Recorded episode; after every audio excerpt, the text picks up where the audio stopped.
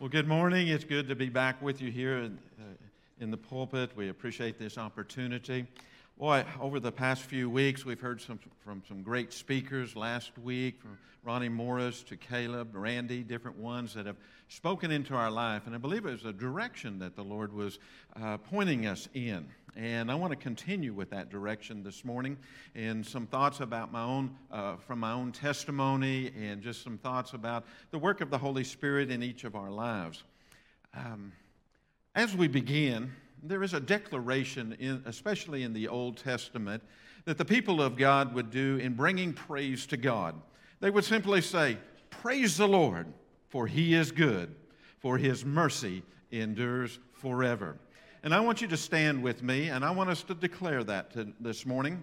But many times when they would declare that, they would lift their hands in adoration. And they would say, Praise the Lord. Say it with me. Praise the Lord, for he is good, for his mercy endures forever. Now, I want you to close your eyes as you say this. And I want us to emphasize each phrase one at a time. We'll begin with Praise the Lord. As you close your eyes, your hands lifted, Praise the Lord, for he is good and his mercy endures forever. Again, praise the Lord, for he is good and his mercy endures forever. Praise the Lord, for he is good, for his mercy endures forever. Amen amen. Thank you for joining me. Thank you for joining me. What a declaration. I use that in my own prayer devotion at times to just uh, worship the Lord. Sometimes we struggle with, well, what do I say? Well, there's something good to say right there. Um, praise the Lord, for he is good, for his mercy endures forever. As I mentioned, I want to share a little bit of my testimony and lead us into some other things this morning. And I, I share this and title, I've entitled it, Where's the Fire? Where's the fire? Look at your neighbor and ask them, Where's the fire? I had the great privilege of growing up in a Christian home. Not everybody gets that opportunity. I did. We were Methodist. We grew up Methodist. My grandparents were part of that Methodist church. My parents were part of that Methodist church. In, oh, probably the early 60s, 1963, 4, something like that. I was nine years old at that time, and there was a revival. And the church at that point was evangelical. There was a revival, and the, the guest speaker, the evangelist, as he was speaking, he made it very clear what Jesus did on the cross. He made it very clear there is a real heaven and there's a real hell. And when he gave the invitation later that e- evening, I responded. I made a decision to follow Jesus as my Savior and Lord. I heard the Master saying, Come, follow me. I chose that. Now, over the years that passed, uh, you know, I probably was more a nominal Christian than uh, I want to really admit. You know, nominal can be in name only. How many times Christians can be that way, in name only, when there's really not much going on on the inside? Oh, we love Jesus and we, we're expecting his soon return. But then in 1973, I was 17 years old at that time, something dramatic happened that revolutionized my family. My older sister, I have two older sisters, and I have a twin brother.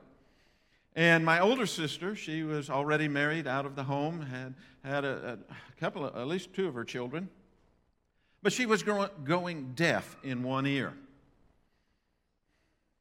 And um, with that, uh, my, she and her husband were introduced, or somehow they connected with a couple who invited them to what we would call a Pentecostal church. And she and her husband went. Well, she received prayer that night. And the Lord healed her. The Lord opened up her ear. Now, we're good Methodists. We've never heard of the word Pentecostal, much less than God healing people in this day. We were saved, but my sister's healed. my goodness. We discovered Hebrews 13 8. Jesus Christ, the same yesterday, today, and forever. Amen? Well, a short time after that, this same couple took my sister and brother in law to central Missouri. Now, we're originally from southwest Missouri, but they'd gone to some meetings up in Lake the Ozarks area, and, and she came back, they came back with this experience known as being filled with the Spirit, praying in other tongues. What's this? Oh, you can imagine the hubbub around my home, around the family there.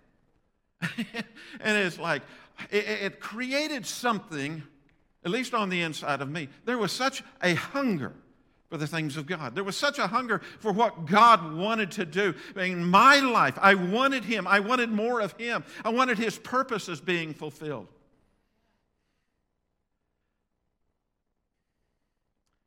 And within a short time, there were some meetings in the neighboring town that we went to, and uh, the speaker there began to speak on the baptism of the Holy Spirit. And from that uh, uh, evening meeting, uh, he gave his testimony and shared what the Holy Spirit was doing in his life. And he gave at the end an invitation to receive the baptism of the Holy Spirit. I was one of the first ones up there because I was hungry. The scripture talks about being hungry for the things of God. Many times we excuse things in our lives, and the reason is we're not hungry. We excuse spiritual things because we're not hungry for the things of God.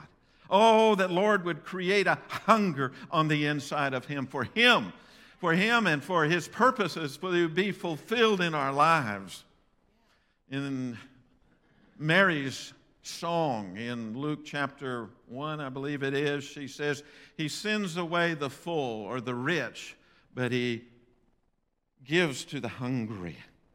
Oh, there's, there's something about hunger, spiritual hunger, that God is longing to work in our lives. Well, with this hunger and, and this invitation and me going down front, he began to pray with people. As he laid his hands upon me, all of a sudden there was a revolution in my life. Amen. Something was different. The Holy Spirit began to work in my life. Of course, I began to pray in that new language that the Holy Spirit was giving me at that moment. It maybe wasn't as fluent as I am right now in that, that language of the Spirit, but there it was. But then I was immersed in His presence and love. I'd never known it like that before. God is alive. Jesus is alive. He's still doing things like this. Amen. And from that, you know, all our family members got spirit filled and, and speaking in tongues. And let me just begin to share just a few of the things that began to happen in my life. Number one, as I mentioned here, there was um, uh, just a, awareness of his presence and his love for me. Wow. Secondly, there was, God's word came alive. you know, even though I grew up in Sunday school, I mean, I, we were there most every service Sunday morning, Sunday evening, Wednesday evening and I had Sunday school teachers and uh, youth teachers and so forth. They, they were investing God's word in me. But you know? My testimony up to that point was I would open the Bible, read it, close it, and then you would ask me, What did you just read? And I'd say, I have no idea. But once the Holy Spirit came into my life, it was like the, the word came alive to me. Oh, that's what it says. See, this is a spiritual book, and it takes the Holy Spirit opening it up to us. Amen? I remember waking up one morning with these words in my, uh, going across my mind The effectual, fervent prayer of a righteous man avails much. And I said, What's that? Where's that from? Well, of course, that's from James chapter 5. Somebody had invested that in me at one point or another. And all of a sudden, the Holy Spirit is bringing it alive in my life. Oh, my goodness, the Word comes alive in me. Um, then, as a group, as a family, but also different members in our community there uh, that had been recently spirit filled, we, we began to meet as a group and begin to worship the Lord. It was a home study group. Um, we would sing scripture songs, and, and, again, the presence of the Lord would be there, but our hands would be extended, our faces to heaven, sometimes just tears in our eyes for what the Lord was doing in our midst.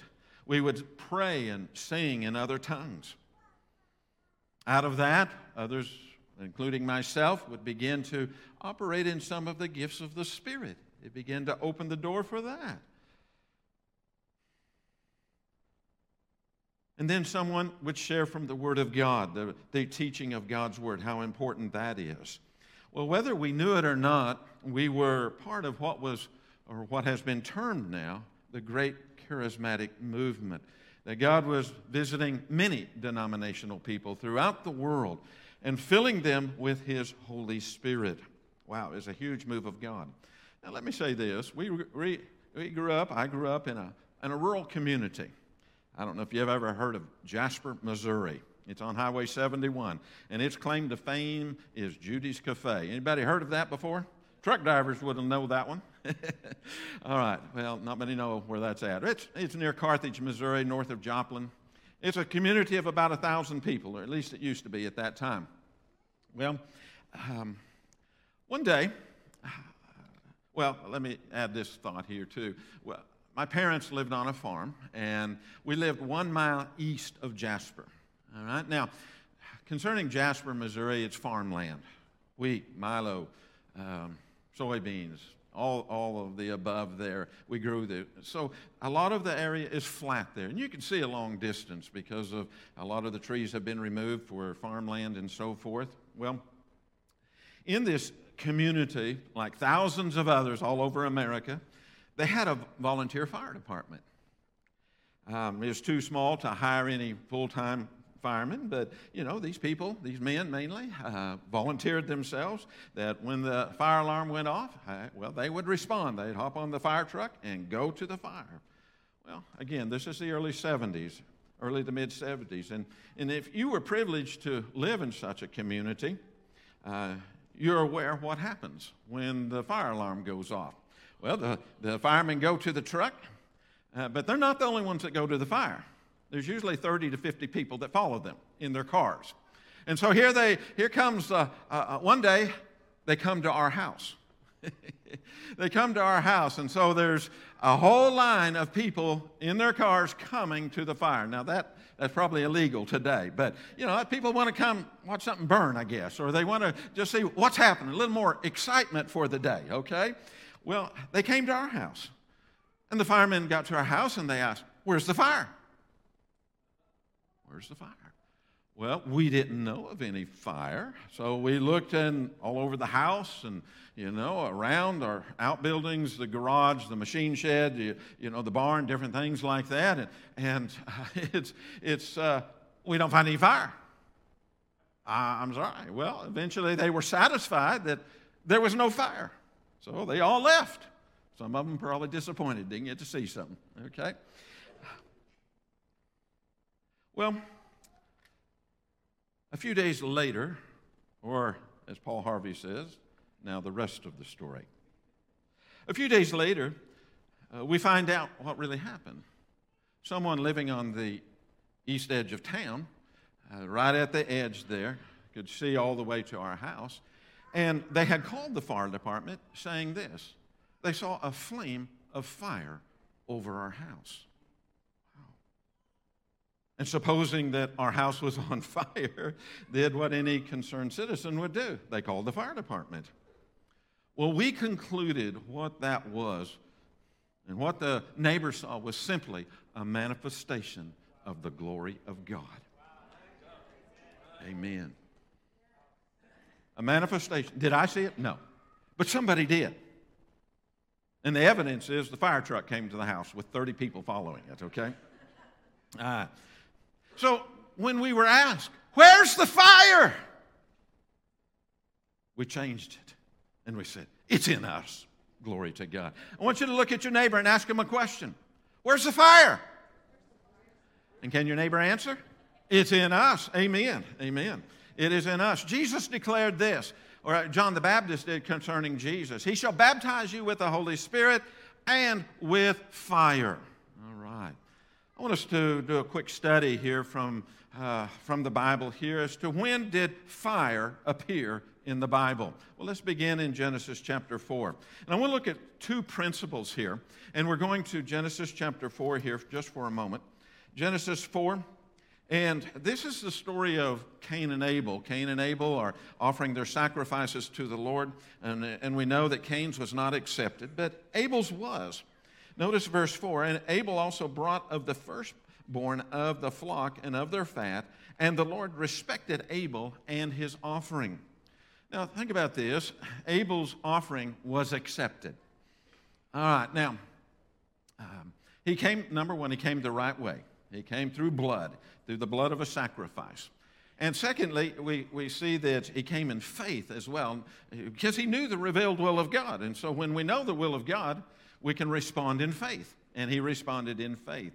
Now, notice it says here, God had respect for Abel's sacrifice. Now, if you study this out, many uh, Bible scholars will say there was something visible that took place. And that literally the fire of God came from heaven and consumed the sacrifice. So there was a fire here. There was a fire. Now, let's move on to uh, a little bit further to Leviticus. Leviticus chapter 6, just for a moment. Now, this is Moses' tabernacle here. Le- uh, Leviticus chapter 6. I want to oh, look at uh, 12 and 13. Notice it says here, uh, and the fire in the altar shall be kept burning on it, and it shall not be put out. And the priest shall burn wood on it every morning, and lay, uh, and he shall burn on it the fat of the peace offerings. A fire shall always be burning on the altar; it shall never go out. Now, here is Moses' tabernacle, and God is giving instructions to the priests that there is a particular fire that offerings are to be presented on, that is never to go out. But as you study this out, you find that you, you go into chapter 9, that there's, you know, I had to ask myself a question did, did the priest start this fire, or did God Himself start this fire? Well, I think in Leviticus 9, we really find the answer here. And as you study this out, you find that it is correct here. In 9, uh, Leviticus 9.23, and Moses and Aaron went into the tabernacle of meeting and came out and blessed the people. Then the glory of the Lord appeared to all the people. And fire came out from, below, from before the Lord and consumed the burnt offering and the fat on the altar. And when all the people saw it, they shouted and fell on their faces. Uh, secondly, we, we, well, first off, we see fire came upon Abel's sacrifice. It's not necessarily mentioned there, but it's implied. Secondly, we come into Leviticus here. We see in chapter 9 that here Moses is uh, bringing, uh, they've built a tabernacle, Moses' tabernacle, and they're offering, and fire comes down from heaven. Well, I see in this that God started this perpetual fire that the priests were to keep up with. Amen? All right, God's starting a fire here. All right. Now, in this, we see this principle again. There's a principle here. But we're going to see two principles. Number one, when the fire came, what did the fire, uh, what was God saying when He brought the fire? Number one, He accepts the sacrifice. But then, secondly, in this, Moses' tabernacle, we see he's accepting the place of dwelling. He says, I shall dwell here uh, between the cherubim in the Holy of Holies. Oh, glory to God.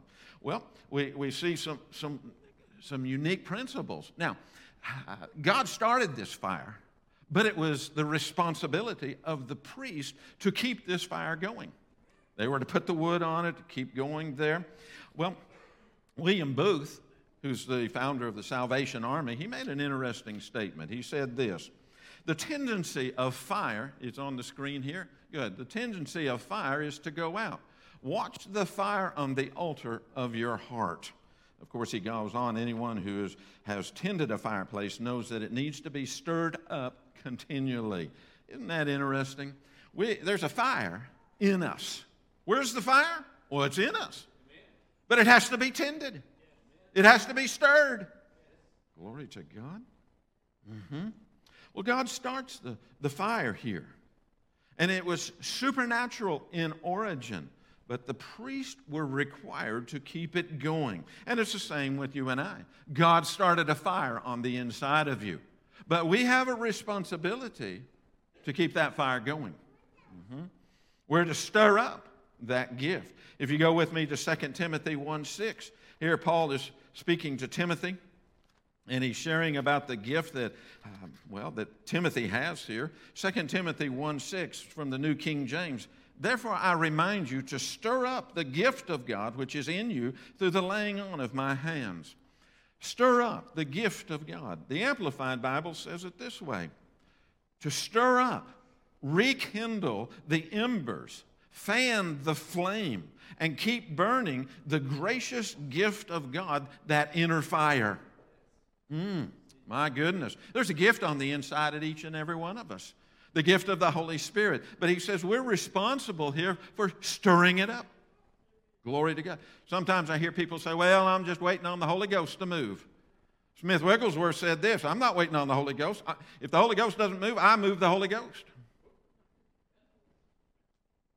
You know, I think we have a whole lot of excuses in our Christian life why certain things don't happen. We put it all on God. Sometimes God's putting it back on us. Maybe I need to do some stirring. Maybe I need to stir up some things on the inside of me, that fire. Notice the word gift there. The word gift is the Greek word charisma. It means more than just a outgoing personality. Actually, it's, it speaks of a deposit that has been made in our life by the Holy Spirit. And that, you know, that first, first gift of the Holy Spirit, you know, of course, the work of salvation. We have the work of salvation, but the subsequent gift is that of the baptism of the Holy Spirit. He wants to fill our lives. He wants to give us that, that heavenly language, that prayer language, in order to, to worship and, and to sing. The Apostle Paul said, I will sing with the Spirit, I will pray with the Spirit, I will sing with the understanding, I will pray with the understanding. So there's both. We're, we're going both ways here. Stir up the gift of the Holy Ghost. Amen. Stir it up on the inside of us. Well, how do we do that? Well, let me give you some key pointers here. Number one, we stir up, we keep things stirred up in our life simply by being aware or conscious of His presence in our life. Amen. He's there. Glory to God. Be Holy Ghost conscious. Sometimes we just need to wake up and say, Father, I thank you that the Holy Ghost indwells me.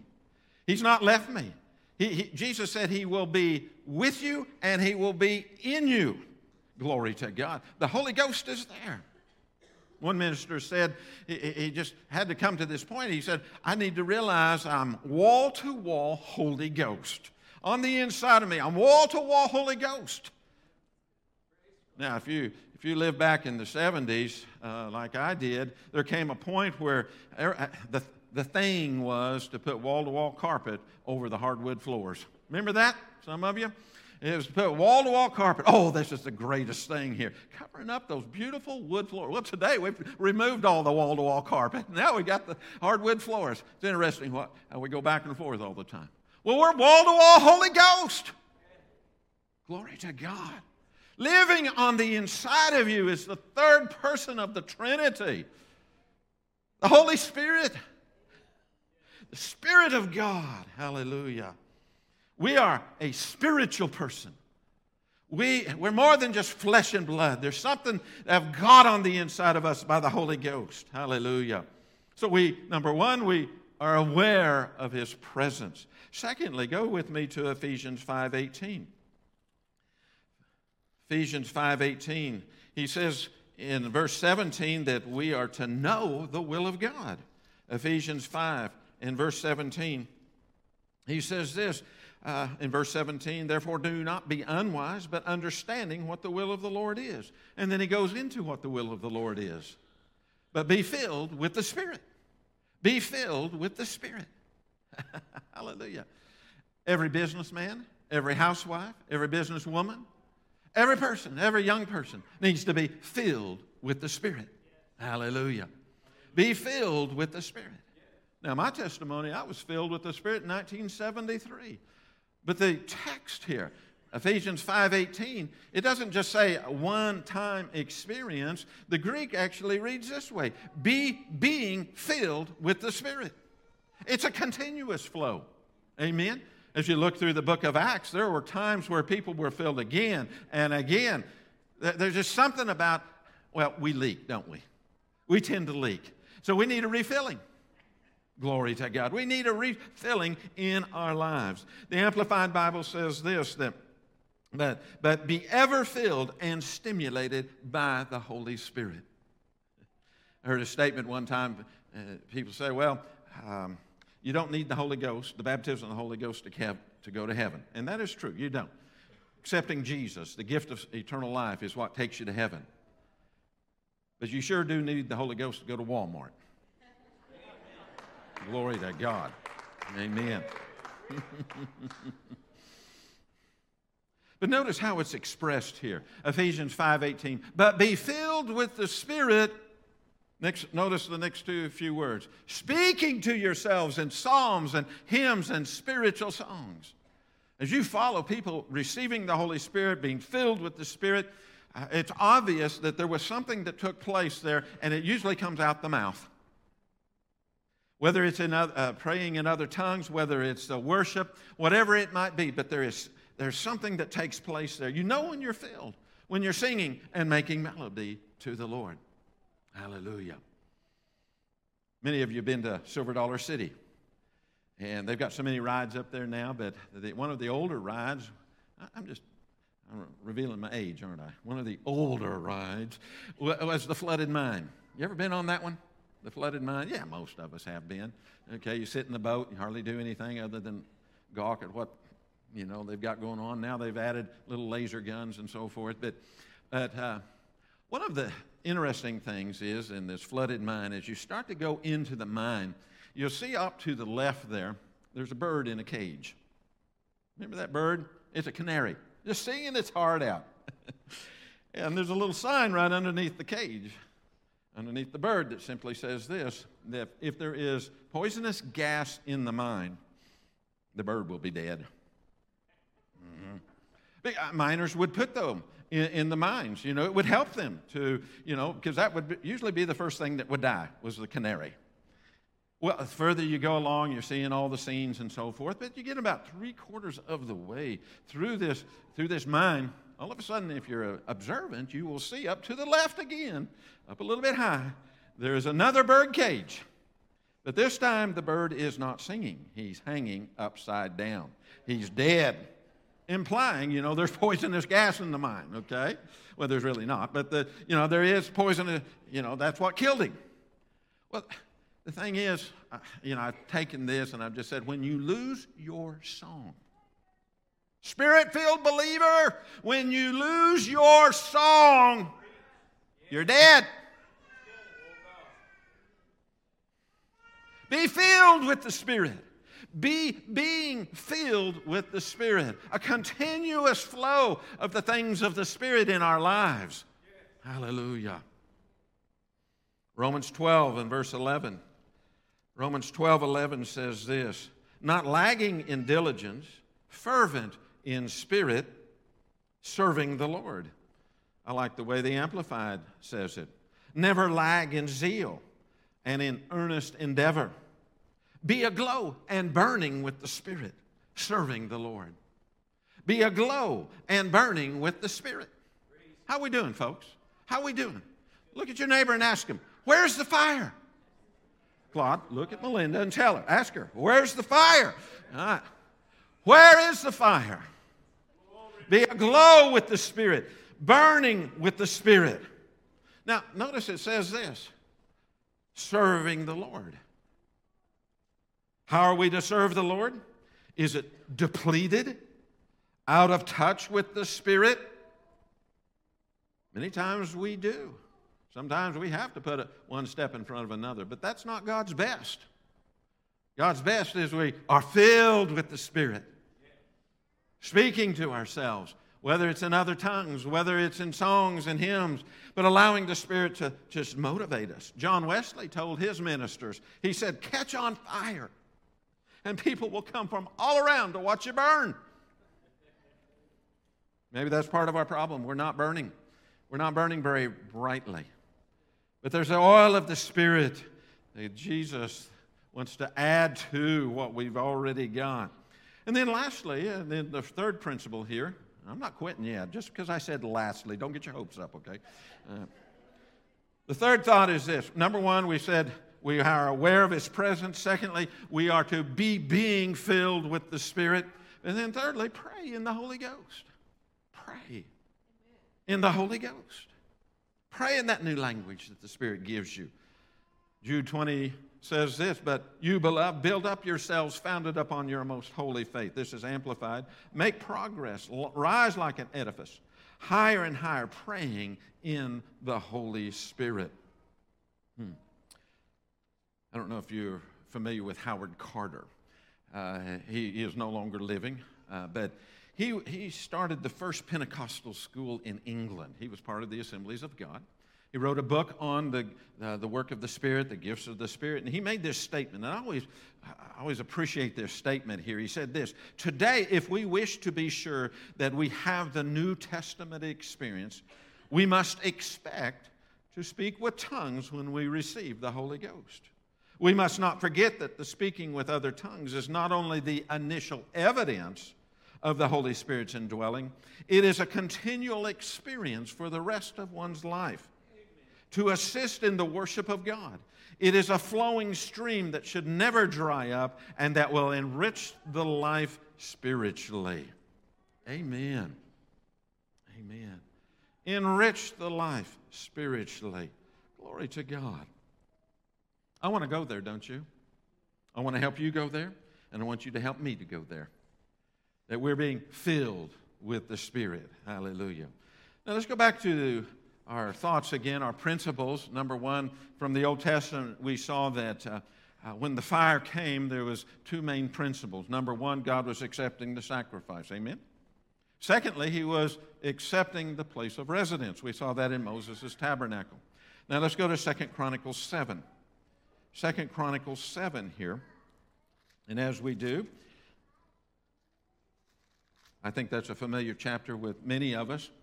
But uh, let's back up just a moment to Second Chronicles 5. It says here, Indeed, it came to pass when the trumpeters and singers were as one. This is chapter 5, Second Chronicles, verse 13 when the trumpeters and singers were as one to make one sound to be heard in praising and thanking the Lord, and when they lifted up their voice with the trumpets and cymbals and instruments of music and praised the Lord, saying, Say it with me, for he is good, for his mercy endures forever. Let's say it together again. Praise the Lord, for he is good, for his mercy endures forever. Let's lift our hands and say it. Praise the Lord, for he is good, for his mercy endures forever. In one sense, it was a response. It was a response to what was God was doing. Hallelujah. Then you slip over to chapter 7 here, verse 1.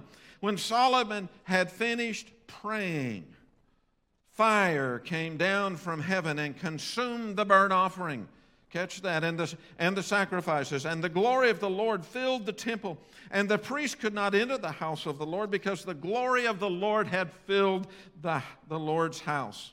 When all the children of Israel saw how the fire came down and the glory on the temple, they bowed their faces to the ground on the pavement and worshiped and praised the Lord, saying, For he is good, for his mercy endures forever.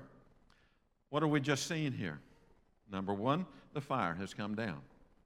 All right, let's look at our two principles. Number one principle the sacrifice has been accepted. Mm-hmm. Is the blood sacrifice. They came in faith.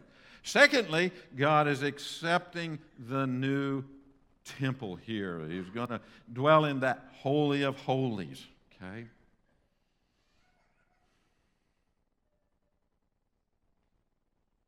So he's moved from the Moses' tabernacle now to Solomon's temple.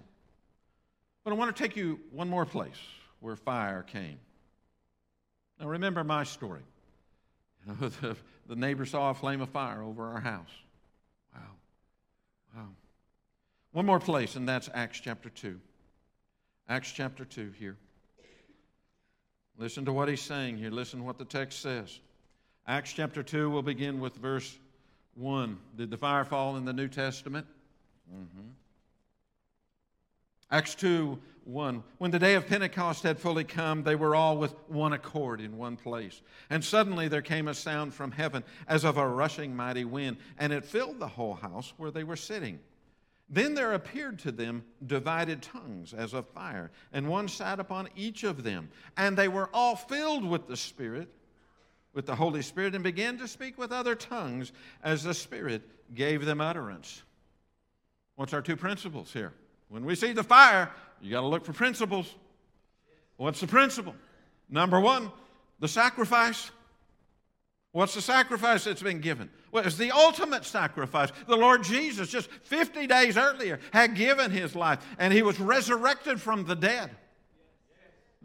As Hebrews tells us in nine, chapter 9, with his own blood he entered into the most holy place, once for all, having obtained eternal redemption for us. And then, verse 28 of chapter 9, Christ was offered once to bear the sins of many.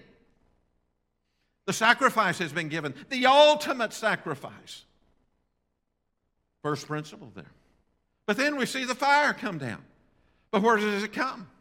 Is it just coming into a room? No, that's not the issue there.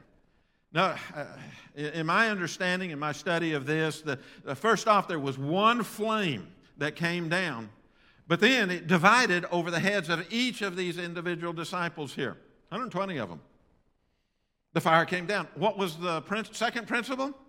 Second principle is this He's accepting the temple, the new place of residence. And what is the new place of residence? It's you and I, brothers and sisters. Glory to God. The fire came down. And we need to look back at that and say, all right, what is God saying to me? What is God saying to me? And you begin to follow a pattern that is throughout the, the book of Acts here.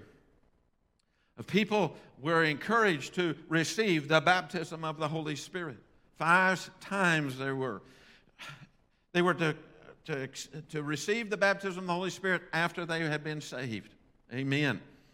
We become the temple of the Holy Spirit, as Paul says in 1 Corinthians 6 and verse 19 and 20. Your body is the temple of the Holy Spirit. In one sense, we are the portable tabernacle of God. Write that one down. You me. We are the portable tabernacle of God. See, I want an awareness just to rise up on the inside of you. You're just not flesh and blood. Yes, we are saved, but we're also the containers of the Holy Ghost. He lives on the inside of us to direct us and to guide us, to fill us, to be motivated by and inspired by the Holy Spirit. Glory to God. But with this, notice, they were all filled with the Spirit and what? And began to speak. What did they speak? It says different languages. Now, this language, as we know from the text, that it was in known languages, unknown to the speaker, but known to some of the hearers. Okay?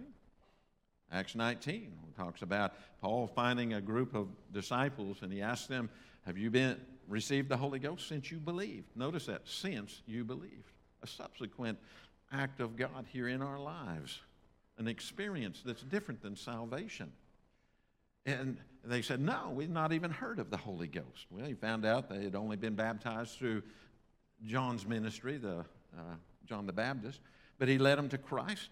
He, uh, they, he gave them an understanding of what Jesus did, and they followed in water baptism. Then it says he laid hands on them, and they, re, they were they were filled with the Spirit and began to speak in other tongues. Now, one more history lesson here. I love history, especially about the things of the church and so forth. I want to take you to December 31st, 1900. None of us were there, okay? My dad was born in 13, so uh, he wasn't even there. And this is in Topeka, Kansas, okay?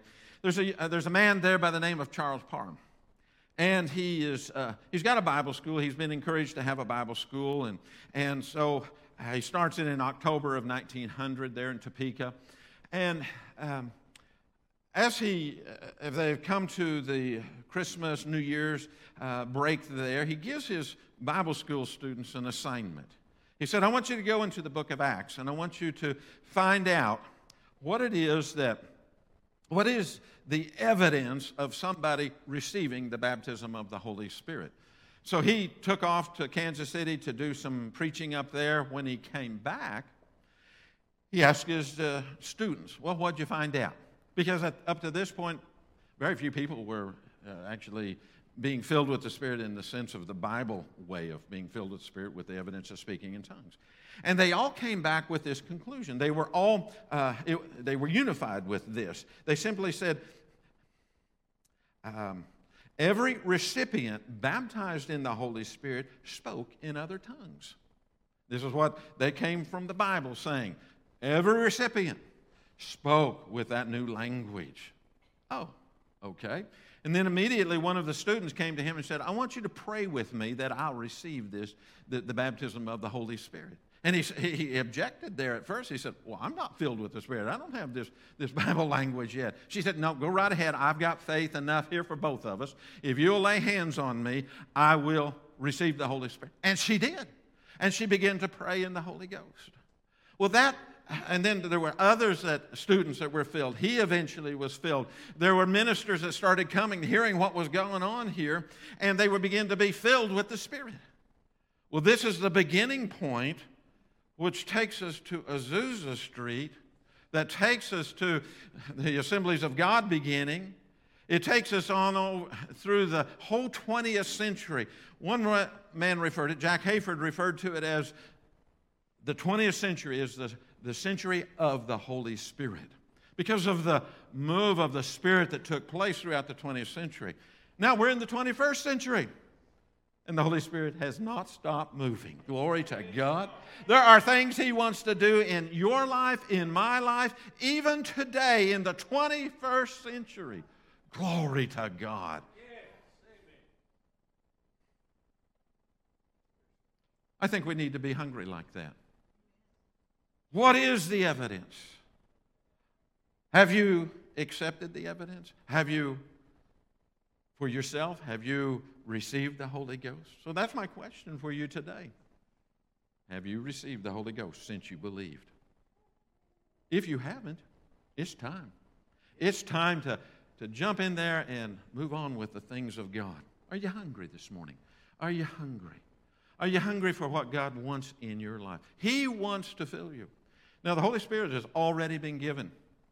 On the day of Pentecost, they had to tarry 10 days or so, waiting for the Holy Spirit. They did our tarrying, okay?